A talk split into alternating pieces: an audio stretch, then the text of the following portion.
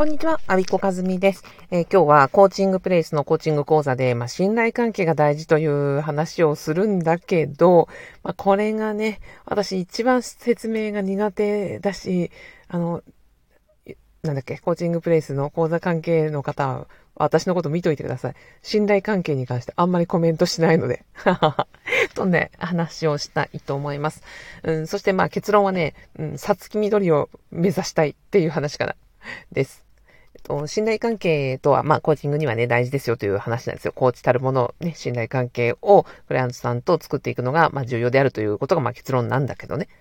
で、うん、そうですね。なんだろうね。信頼関係って、まあ、信頼していただきたいけど、私自身は、まあ、叩き潰してばっかりです。はい。まずはね、懺悔します。先週の、えっ、ー、と、月曜早朝講座に、遅刻したんですよ。もうね、講師今まで14クラスやってて、遅刻したのって初だったかな。もうなんかね、もう自分がショック。うん。で、で、それで、しかも始まったばっかりの講座なのにね、講師が遅刻するっていかがなものかって思って、うん、まあそこでまあ信頼が叩き壊されたというか、まあできてないのにね、減らしちゃったっていう感じですね。まああとは、うんと、お名前を間違えるとか、うん、アポを忘れるとか、うんと、あとはそうですね、会ったことがある人に初めましてとか言うなんてもうザラですね。はい。もうほんとすいません。その信頼のね、態度が、振る舞いがどうかっていう以前の問題っていうところですね。なので本当信頼関係に関してはですね、私も大きなことが全く言えないので、あの、すごい科目ですから、ここを見ておくと、あの、面白い、面白いと思います。はい。あとは、じゃあ信頼される話？まあ、信頼していただくというのが、まあ、叩き壊してばっかりっていうのと、信頼するっていうことですね。なんかね、今日、まあ、ちょっとショックなことがあって、えっ、ー、と、信頼をしていきたいなって思ってた相手が、まあ相手はそうではなかったということが分かったっていうことがあったんですよ。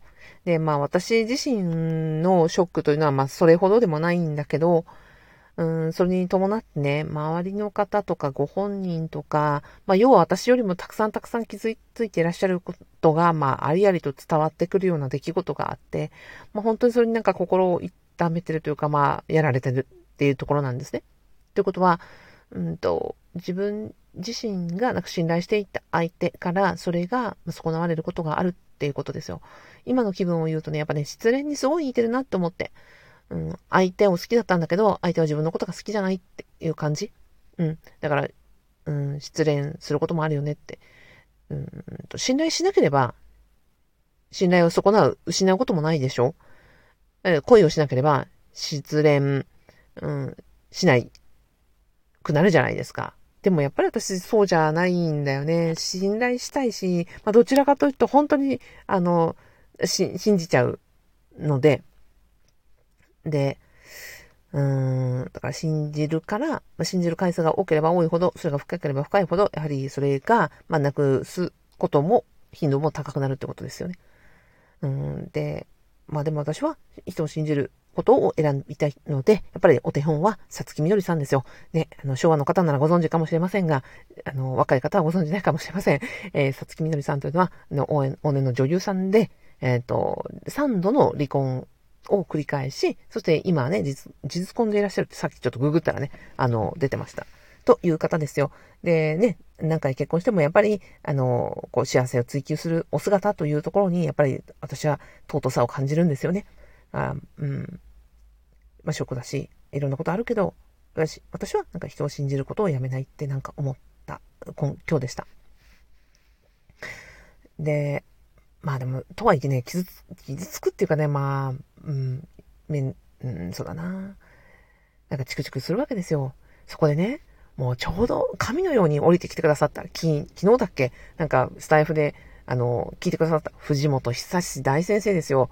この方はね、あの、HSP の専門のコーチでいらっしゃるわけです。 H HSP って、えっと、 Highly Sensitive Person ですね。いわゆる繊細さんと呼ばれる方々の、うんと、専門としてるコーチでいらっしゃいます。ね、私なんかよりももう大大大先輩でいらっしゃるわけですよ。で、その、あの、私がね、その山田道先生のビジネススクールで、まあ、ご一緒させていただいてるという、まあ、ご一緒させていただいてるというのもおこがましいけどね、なんかその、はい、同じ輪の中に、あの、ご一緒させていただいています。そしたら昨日ね、たまたまラジオを聞いてくださっての、コメントくださったんですよ。まあ、ありがたいですね。でね、なんでこの藤本先生が私のね、ラジオを聞きになられたかっていうともう多分お見通しなんですよ。私がこれだけ繊細というか、繊細なんておこがましいね。なん、なんていうの？この、やられやすいところ。きっと、きっとお見通しだからね、あの、必要じゃないかいっていうことで降臨されたんじゃないかなと思ってます。はい。で、さっき、あの、藤本さんのラジオを拝聴し、ブログも拝聴し、拝見し、見たら、ね、やっぱりうん、私その、多分 HSP 度高いんですよ。まあ皆さんもお気づきかと思いますがね、やられやすいんですね。なんか、10、15個の質、なんだっけな、12個、なんか質問項目があって、12個当てはまると、まあ HSP 度が高い。それ以上だと、まあ数字に応じて高いみたいなやつで、なんかさっきさらっとやったら15個だったですね。で他も前も私とみたいなのが受けたことがあって、もうね、分かってるんですよ。該当することなんて。だから今までね、そこをね、避けて生きてきたんです。やられやすいから。なんていうのかな。もう自分で弱さが分かってるので、そんな人、人様に言われなくたってもう十分分かってますみたいな。だから、あえてそちらのね、繊細さんの本とか、あの、HSP となら、なね、あの、おっしゃってる方には、あんまりね、その場に、もう私、近づきたくないんですよ。ななんかわかります？例えば乗り物用意して、なんか気持ち悪いって言っちゃったら、もうその勢いでこう、なんか出ちゃいそうみたいな感じ？だから、もうぐっとこう、口を開けないで、もうぐっとこらえてるみたいな。なんかこう、そこに気づいた途端、そこからなんかどっと弱みがさらに出てきそうな気がして、うん。まあ、まあ、そんな感じで、はい。藤本さんの、あの、HESP のラジオを、あの、ぜひもお聞きください。ま非常になんか理路整然とね、お話しされているので、えっ、ー、と、HESP という単語に、まあ、興味ある方、ぜひぜひ、あの、聞いてみてください。はい。最後までお聞きいただきありがとうございました。まあ、そんな、ね、あのー、こう、うん、なんだろう、ショックを受けやすく落ち込みやすい私ですが、でもやっぱり信頼関係は、人を信じる気持ちは、うん、なんだろう、持っていたいし、そこをなくしたくはないので、えー、さつきみどりさんのように、失恋を覚悟で、えー、何度でも信じていこうというところです。はい。最後までお聴きいただきありがとうございました。アビコカのみでした。